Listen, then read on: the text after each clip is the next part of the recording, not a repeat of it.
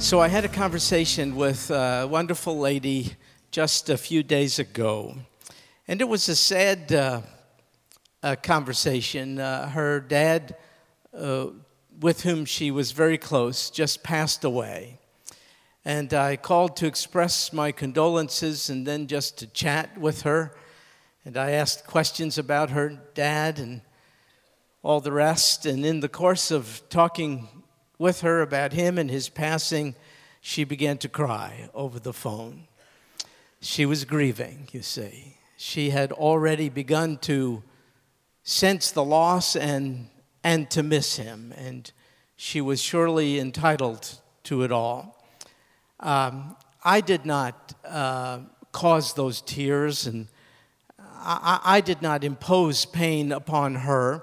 It was there already. Our conversation released what was there already. And I share that with you by way of introduction to the topic I would like to bring to you tonight. I'm going to say some things that will hurt probably many in this room. And that is not my intention at all. I want to go on record and say, as we discuss what we're going to discuss, it's probably not me causing the pain. It might be that what I'm talking about is revealing the pain already there. We would have no right to do anything deliberately hurtful to you. You're not here for those reasons. You're loved by Almighty God and entrusted to our spiritual watch care. So a little bit of a disclaimer. The topic is not a pleasant one, and I don't have a lot of pleasant things to say. But what we'll talk about and what you might experience is evidence of the fact that there's already pain there. Folks, I'm talking about the pain of divorce. This is part of the series we've been engaged in over the last few weeks. The pain of divorce. You here who have experienced that pain know what I'm talking about, and you have a right to it, to your pain. It's quite understandable. It's not a pathology to be hurt by the demise of your marriage. Nobody marries with the intent of its dissolution. Young children, girls, boys dream of the time when they'll be in a marriage that lasts and that meets needs and that is wonderful, and when that doesn't come to pass for a variety of reasons, it causes it's kind of a grieving process, really. It's sort of the death of hope, you might say, the death of dreams. So please know that we understand and are sympathetic and understand your pain. And you might be asking, well, if you understand my pain, why are you even addressing a subject that has the potential of bringing it out? I'll tell you why. You, above all, who are pained by the throes of divorce, you above all don't want anybody to go through what you have gone through, and neither do the rest of us. So we want as a church to do the best we possibly can to see to it that divorce it becomes rare rather than routine. Sadly, it seems to be becoming rather routine even amongst we who are Christians. Our goal is to raise the bar quite a bit and to ensure that the divorce is an exception rather than the rule, because we love you and we honor you who are hurting, and we know you don't want that to be the shared experience of children, grandchildren, and others who you care for. And then let me just say to you, you might be wondering, I feel like the odd person out even tonight. Where is my place as a divorced person? This is your place. This is your church, and you belong here as much as absolutely anybody else. And though you feel like a second-class citizen from time to time, you are not. If you know the Lord Jesus, you're royalty. You are a child of the King. This is your place. It's a place of grace. It's a place of healing, and it's a place of forward movement. And we'll get down the road together, all of us, the pain quotient notwithstanding, we'll help each other down the road. And the Lord Jesus is your place. You know that, don't you? I hope you know that. He's the one who wants to envelop you in His grace and in His love. He's the one who wants to assure you that in spite of all that has previously transpired, including divorce, He will never divorce himself from you. He'll never leave you or forsake you. Now, all that being said, let me now quickly, and perhaps not too smoothly, tell you what God has previously said.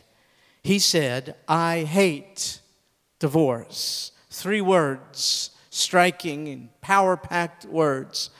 And I did not misquote Almighty God. I quoted what he had to say directly. For confirmation, you could look it up in Malachi chapter 2, verse 16. Why does God make such a strong statement? Why does he hate divorce? I'll tell you why. It's because it hurts.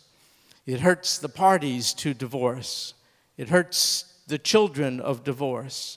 It hurts the parents and other relatives of those who are suffering the throes of divorce. It hurts society, the culture, it hurts the church. And I'll make this statement, which I think I could substantiate. I think divorce even hurts Almighty God. You see, it's something he never authored. Did you know that? He authored marriage, but he did not author divorce. In fact, the only exit clause with regard to marriage authorized by God is the death of one of the parties to it. So then, if God did not author divorce, who did? We did. It's our idea.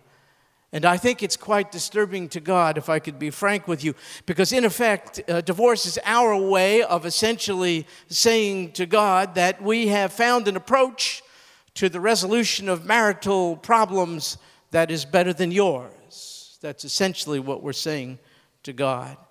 And furthermore, I think divorce is something that hurts God, hurts the reputation of God because of this. Let me read to you.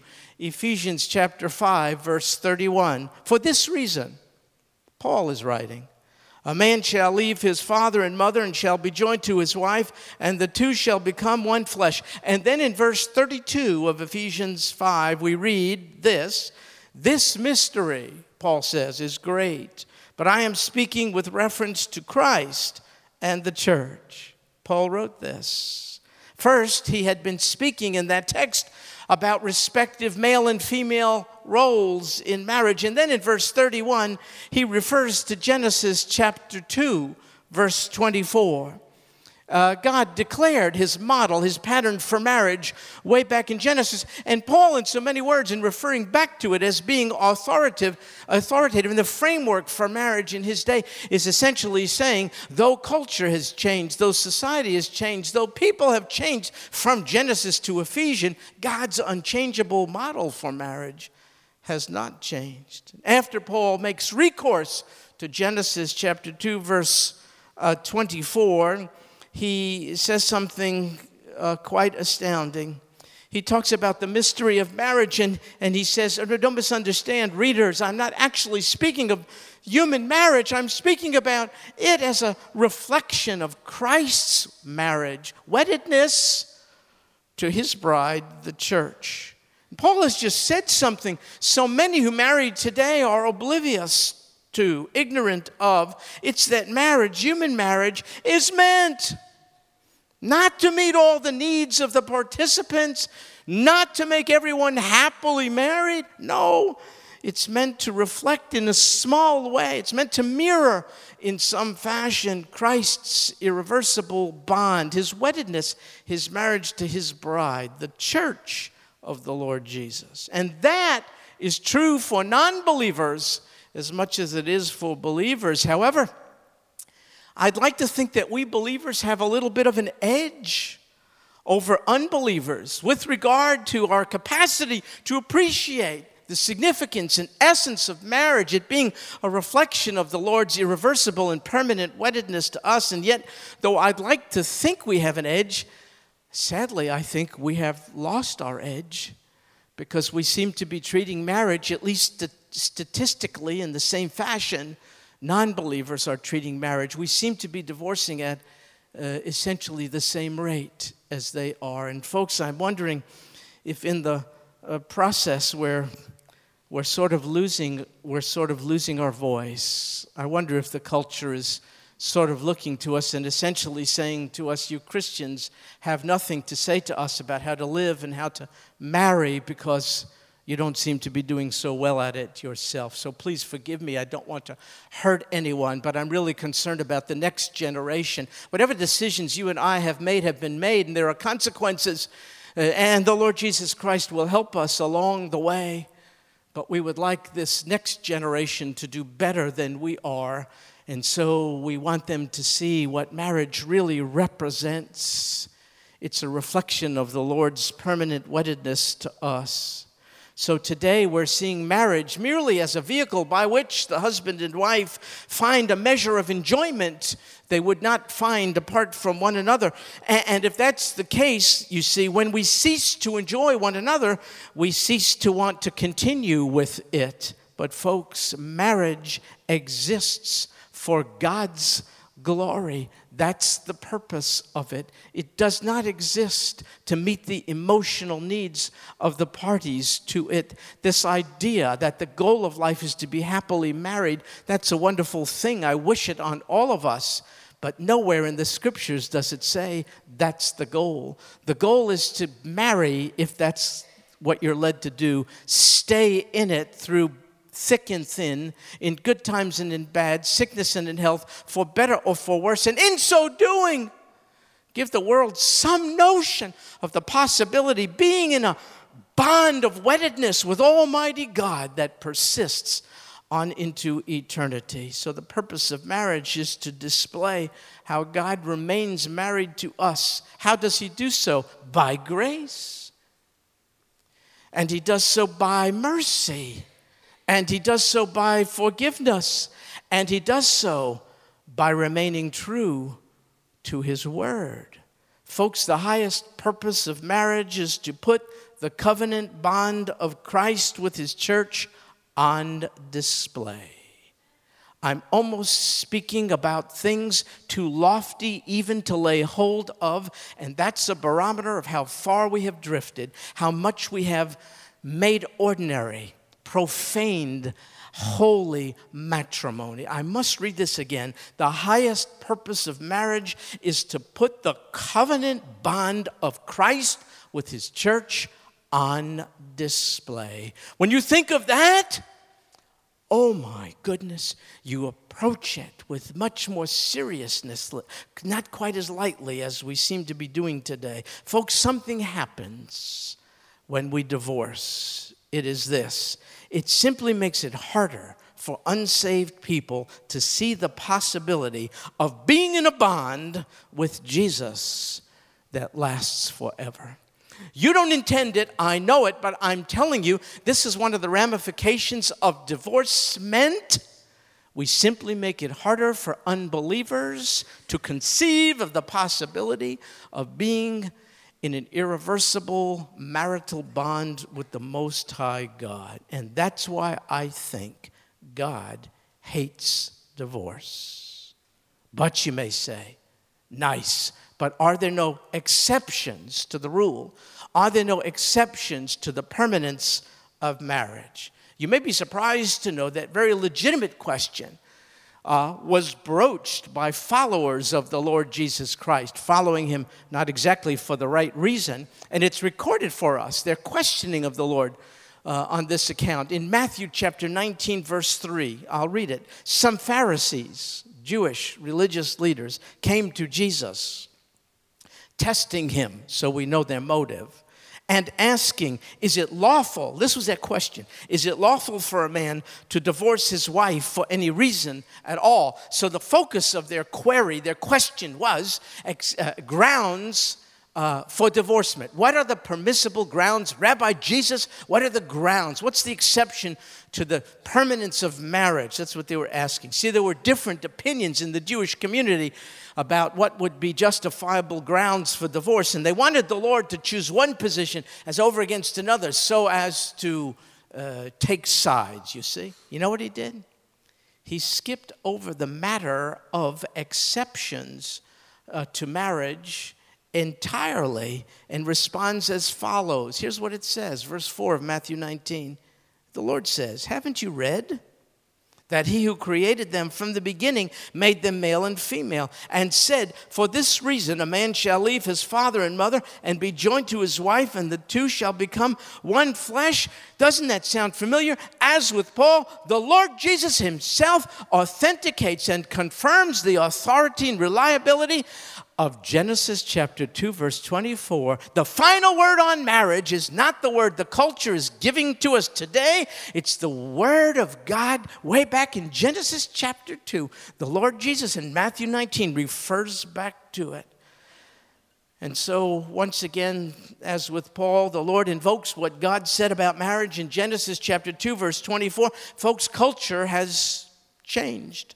But the Lord referred back to the unchangeable model of marriage. I'm so fearful for the younger generation and for all of us, because we seem to be hearing the voice of culture more than we are the unchangeable Word of God. And so the Lord says in verse 6 of Matthew 19, so they are no longer two, but one flesh. And then he adds something to what has been said previously in Genesis 2, which is quite remarkable. He said this, what therefore God has joined together. He quoted Genesis 2:24 and then added this comment, what therefore God has joined together, let no man separate. You know what the Lord did? He declared that in marriage, God performs a uniting, a joining of the parties into a one-flesh relationship that no person, including the parties to it, has the authority to separate, because God did the joining. That's what he said. Look, candidates for marriage come together to the ceremony. It's wedding day. They exchange. They're led to do this. They exchange vows. And as they do so, God, if you believe the words of Jesus, I do, I know you do too, as they exchange their vows, God joins them together in a one-flesh union. God does this. Please let that smack you around. God does this. You saw each other. You're attracted to one another.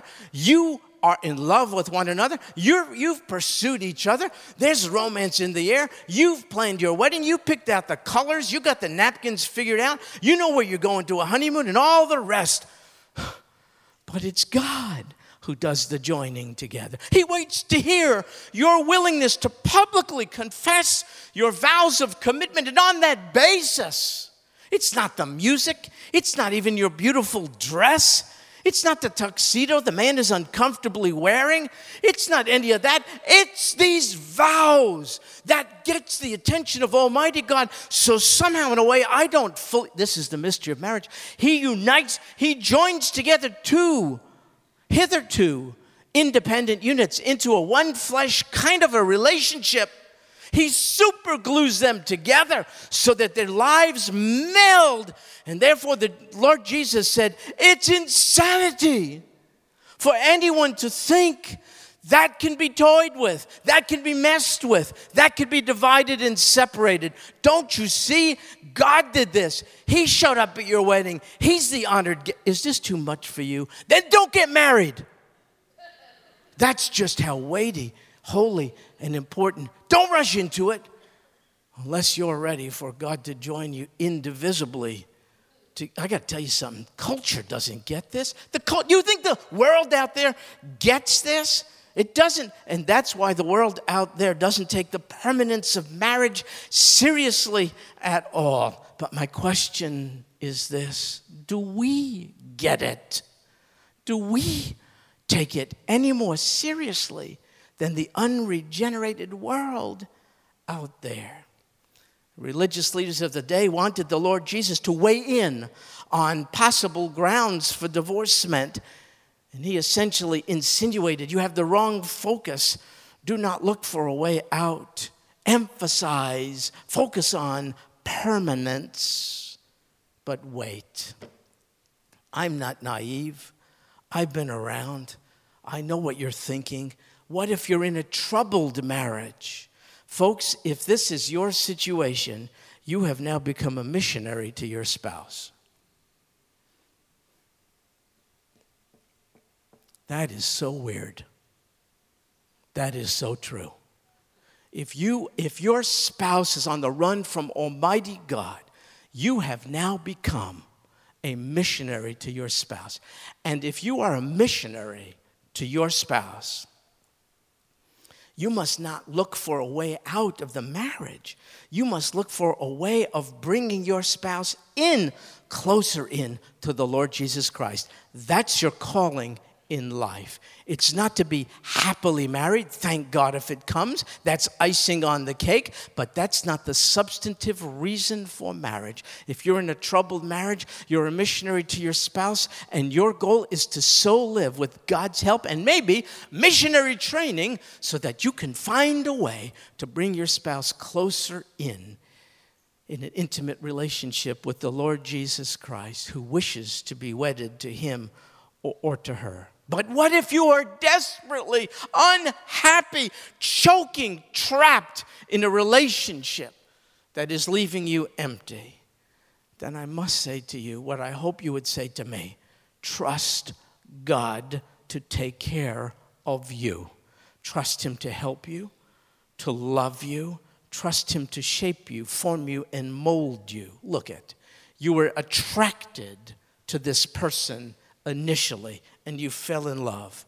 Now things have changed, and now you think you have ended up with the wrong person. If that's you, could I please invite you to give thought to this? Marriage is less about being with the right person than about becoming the right person. Let God mold you in a troubled marriage. Let him change you. Let him make you more like him. But what if you have fallen in love at one time and now have fallen out of love? What if you just don't feel towards your spouse what you once felt? Feelings.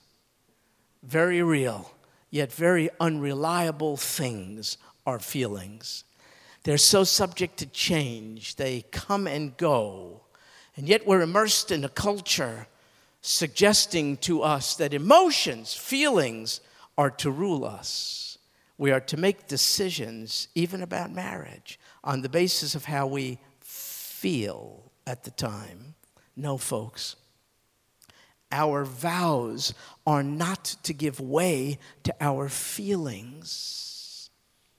Our vows, our words, our promise before God and witnesses, those are to overrule our changing, vacillating feelings. The world is telling us the opposite message.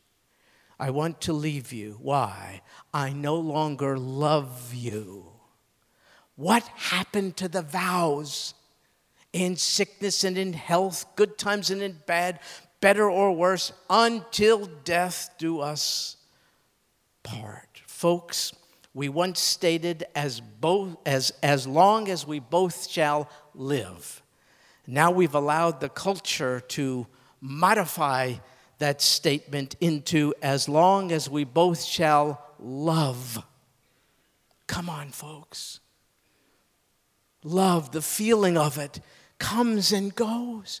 Anything, almost anything can change it. Lack of sleep diminishes your love quotient. Anger, moodiness, heartburn, too much pepperoni pizza, anything. That can't be the basis of the dissolution of marriage. Folks, I got to tell you something.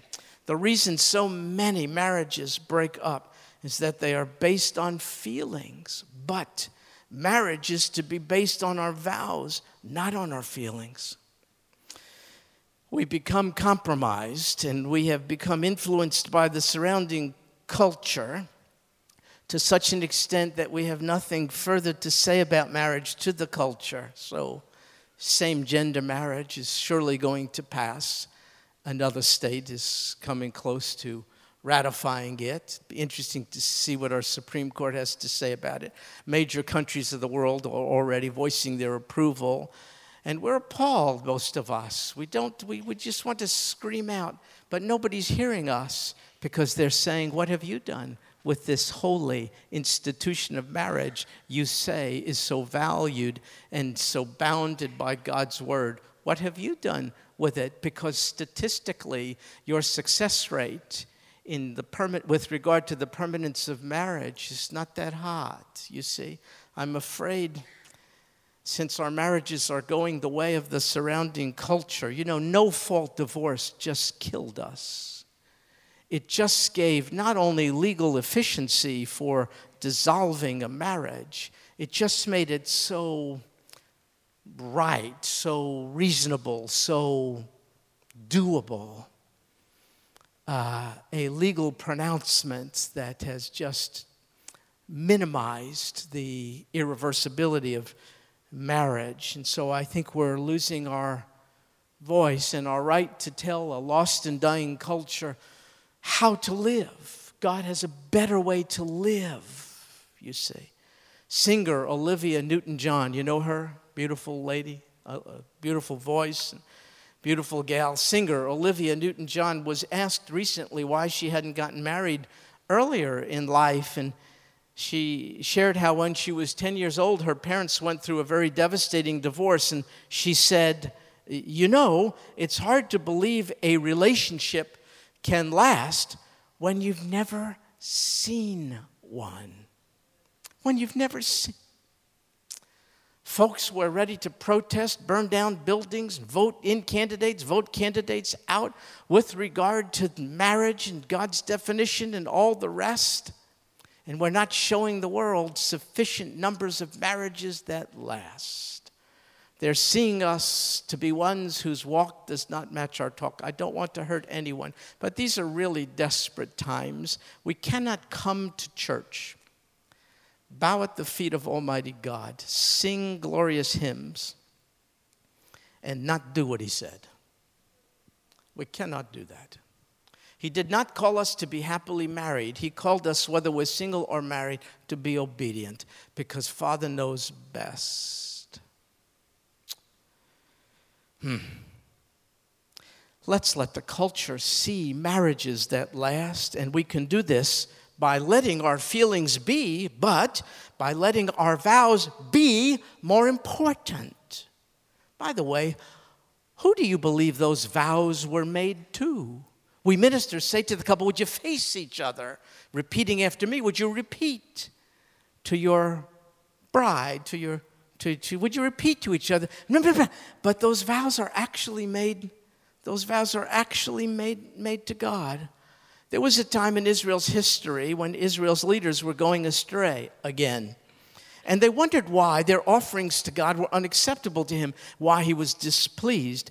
And the answer is given in Malachi chapter 2, verse 14. It says, because the Lord has been a witness between you and the wife of your youth, against whom you have dealt treacherously, though she is your companion and your wife by covenant. Please notice this phrase. I'd like to repeat it. Because the Lord has been a witness between you and the wife of your youth.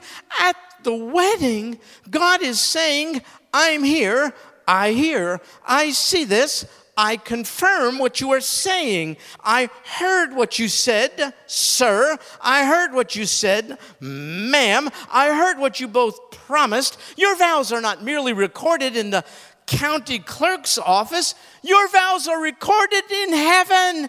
You promised me, till death do us part. Is God making more of this? Is God just thin-skinned? Is he attaching more importance to this than he ought to? Should God chill out with regard to marriage? I mean, after all, isn't marriage a mere contractual agreement between two people? What's the big deal? People break contracts all the time. But you see, that's just the problem. Most people see marriage as a contract, but God sees it as a covenant. Malachi chapter 2, verse 14, once again. Because the Lord has been a witness between you and the wife of your youth, against whom you have dealt treacherously, though she is your companion and your wife, look, by covenant, not by contract, you see. So what's the difference? Well, a contract is an arrangement for the exchange of services between people for a stipulated period of time. A covenant is an arrangement involving an exchange of lives, not goods, not services, and there is no suspense date. It lasts forever. A contract can be broken, but do you know a covenant cannot be broken? It can only be violated. A contract is something witnessed by people, but a covenant, the covenant of marriage, is that which is witnessed by God. Folks, marriage is based on contract between people rather than on covenant before God, are doomed from the beginning. They lack the level of commitment. They lack the appreciation of permanence, which is required in order to make them work, in order to make them last. A marital contract continues for as long as the couple stays in love. But staying married is not about staying in love. Staying married is about keeping one's covenant vows to God. Folks, do you realize how serious it is to make a vow to God and break it? Let me tell you how serious. Ecclesiastes chapter 5, verses 4 through 6. When you make a vow to God, don't be late in paying it, for he takes no delight in fools. Pay what you vow. It is better that you should not vow than that you should vow and not pay. At the wedding ceremony, the couple states, "Until death do us part." I wonder how many realize when they declare that they are vowing this to God. Oh God, for as long as I have the capacity to breathe, I promise to you I will not divorce my wife, or I will not divorce my husband. Folks, marriages that focus on feelings will fail. Marriages that look back to the vows made to God will last. And God wants marriages to last. Permanence of marriage is his idea. Dissolution of marriage, let's own into it. That's our idea. And God does not want us to see divorce as an option. Why? Because if you see it as an option, I will be more likely to exercise it.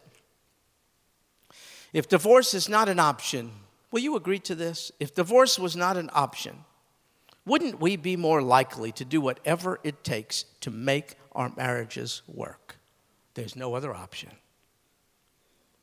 But the culture of divorce in which we now live has led us away from the idea of permanent commitment to our marriages, for better or for worse. And I fear that we as Christians have embraced the culture of divorce. More than us influencing them, they have influenced us. Stephanie Kuntz is a professor and author. She said this: in modern society, people are reluctant to enter marriages unless they know they can get out. That's the culture of divorce. It has to be different for us. We must be convinced that once we enter marriage, there is no God-honoring way out. But if this is the case, who in their right mind would want to marry and run the risk of being trapped in a potentially troubled marriage? Do you know the Lord's followers asked him that very question? Matthew 19, verse 10. The disciples said to him, "If the relationship of the man with his wife is like this, then it's better not to marry." And the Lord responded in verse 11. He said to them, "Not all men can accept this statement, but only those to whom it has been given." Jesus does not deny the irreversibility, the weightiness of the commandment to stay together. But he says God does enable some not to marry, but to accept singleness and to do well living for him as single people. So listen, folks, if you are not prepared to marry without an exit strategy, then do not marry. Do you know the purpose of life is not marriage? The purpose of life is marriage to the giver of life. That's available by faith to single people as well as to humanly married people. So one way to lower the divorce rate, it seems to me, is to remain single. That'll lower it. Want to hear another way to lower the divorce rate? Why don't we declare marriage right from the outset to be temporary? Temporary marriage. Good idea, huh? Do you know the idea is already being suggested in many, many places around the world as a way to lower the divorce rate? Capital of Mexico. What's the capital of Mexico? Mexico City.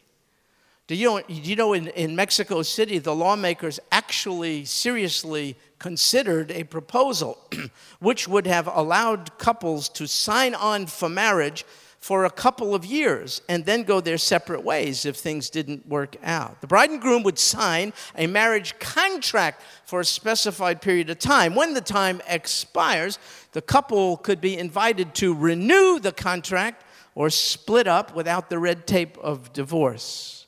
Thank God it didn't pass then, but it will in other places. Folks, I got to tell you this, temporary marriage is an unholy idea about holy matrimony. A lot of people say, what are you talking about? By default, over half marriages amongst Christians and non-Christians end up being temporary marriages. You see, because we think we have an exit clause. Temporary marriage is an unholy idea about holy matrimony. I think I know a better way to lower the divorce rate. It's this. Let's honor the vows we made to God. Even if our feelings have gone flat, and even if the culture has made divorce acceptable, let's honor our vows made to God and before God. After all the years since the pronouncement made in Malachi 2:16, I believe God still hates divorce. I'd like you to notice something in that verse, Matthew chapter 2:16, which is easily missed. It says, "For I hate divorce," says the God of Israel. For the first time in Malachi, you can check me on this, I think I'm right. For the first time in Malachi, God says, I'm the God of Israel. Why does he do so in this context? Let me suggest something. He has entered into a covenant with Israel. He married her. How did she do as his bride? How has she done? You know what she did? She cheated spiritually. She became a harlot, a spiritual harlot, Israel, my people. She took on other suitors, the gods of the lands. She lied to God. She deceived him. She drifted from him. She turned from him. And yet he has not ever divorced her. In fact, I need, as we draw to a close, to call your attention to an outstanding passage of Scripture. Don't overlook this. Listen to what God said to even his wayward bride, Israel, as recorded in Isaiah chapter 54, verse 5. It says, "For your husband is your maker, whose name is the Lord of hosts, and your Redeemer is the Holy One of Israel, who is called the God of all the earth." That's what God said to Israel. In spite of all she had done, that's what God is saying to you. Single, married, divorced, your husband is your maker.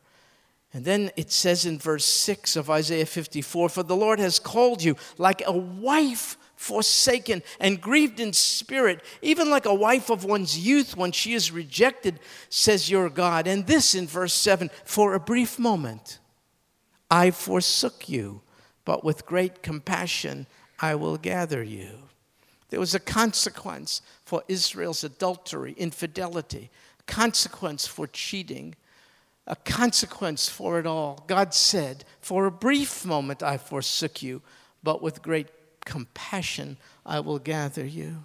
He didn't divorce himself even from the one who cheated on him.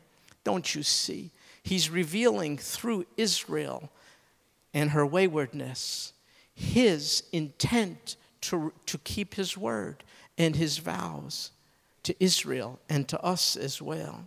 In verse 8, in an outburst of anger, I hid my face from you for a moment, but with everlasting loving kindness, I will have compassion on you, says the Lord, your Redeemer. What a marriage with the one who will not let us go. Evidence is in his response to wayward Israel. We might say he would have had grounds to replace Israel, divorce himself from Israel. And there is an outcry in that regard today. I don't think people calling for that understand what they're doing. They're casting aspersions on the character of God. For though his bride be unfaithful, and she surely is, he remains faithful. And you know what he says to us?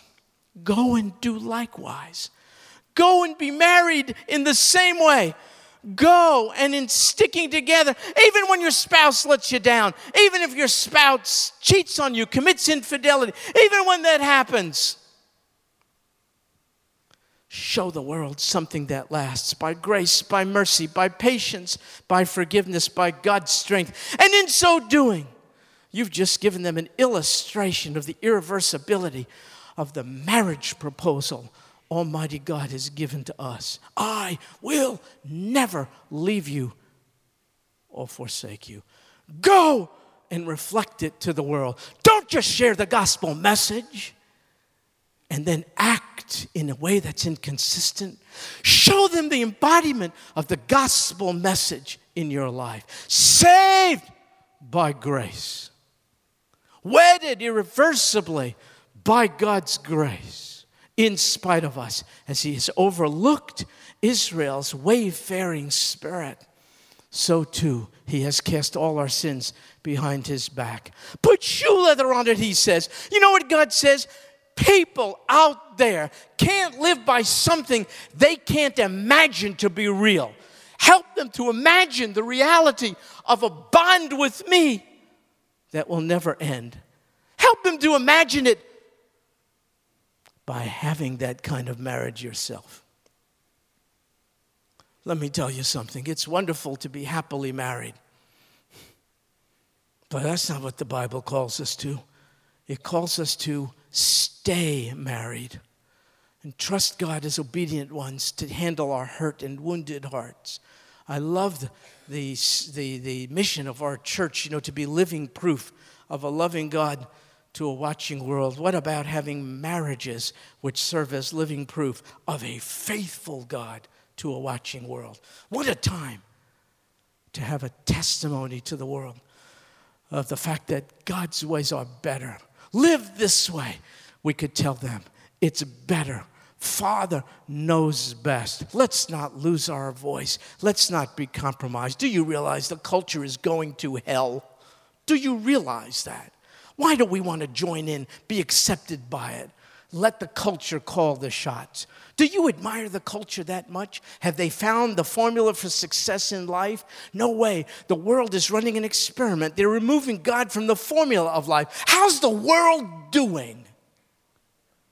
Not good. We have truth. We are the bride of Christ. Honor him. Do things his way. You have a right to your feelings. Get counseling. Get help. Get prayer with your hurt and wounded heart for sure, but don't act on it. What about the vows? What about the vows? What about the vows made before Almighty God? What about it? Did I scare you? Then don't get married. I hope we succeed in talking more people out of it, because too many are going into it, not realizing how irreversible, holy, sanctified, lofty it is. It's not an institution of our own making. God created it. It's the first institution. The Bible opens with marriage and the Bible ends with marriage. It's the marriage supper of the Lamb. When we get there, I want him to say, good job, good and faithful servant. We may say, oh God, I suffered so miserably in my marital bond. I was exploited, mistreated, and abused. I was cheated upon. I was robbed of happiness. But to hear you say, well done, thou good and faithful servant, is worth it all. There's no time to just come to church. Why don't we come here and do not do what he says?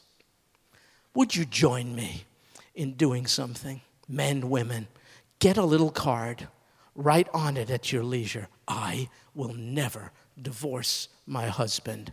I will never divorce my wife. Put it in your wallet. Put it in your purse. It's not an option. You have no choice but to make the best of it. And in honoring God, he'll help you through it, doesn't he? How could it be that he would require something of us incapable of our doing? That's not the way he operates. Lord Jesus,